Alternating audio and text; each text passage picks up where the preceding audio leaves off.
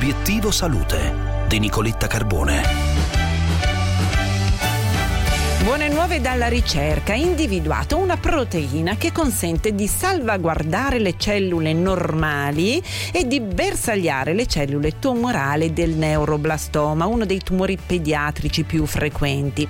A obiettivo salute il dottor Fabio Pastorino, ricercatore biologo del laboratorio di terapie sperimentali in oncologia del Gaslini di Genova, che ha condotto lo studio grazie a un finanziamento AIRC. Dottor Pastorino, buongiorno.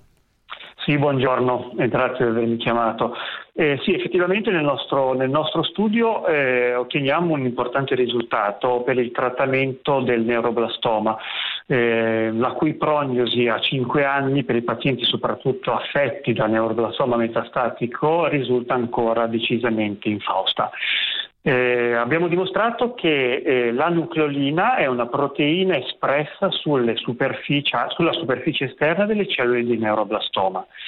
Quindi questo risultato potrà permettere di sviluppare delle nuove strategie antitumorali basate appunto sul bersagliamento di questa proteina.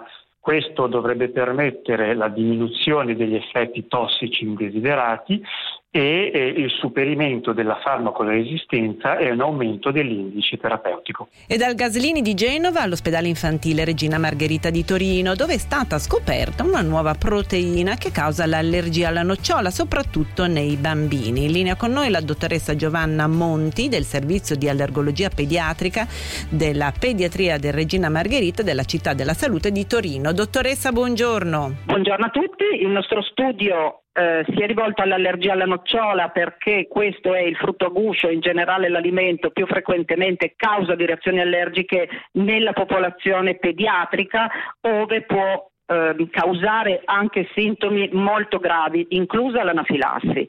Ad oggi la diagnostica dell'allergia alla nocciola oltre che di dati clinici si avvale ovviamente dei test allergologici specifici che però non comprendono alcune delle proteine di questo frutto a guscio che si chiamano oleosine e che sono nella frazione oleosa del frutto.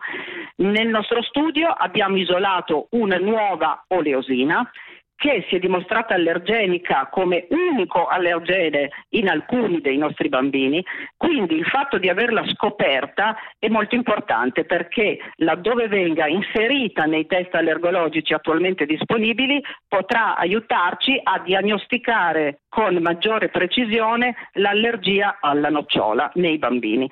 È stato uno studio di carattere altamente interdisciplinare che ha coinvolto, oltre alla nostra allergologia, anche i ricercatori dell'Istituto di Scienze delle Produzioni Alimentari del CNR di Torino e anche alcuni biotecnologi e genetisti vegetali che ci hanno aiutato addirittura analizzando il genoma del nocciolo. Grazie, per oggi è tutto. Un saluto da Nicoletta.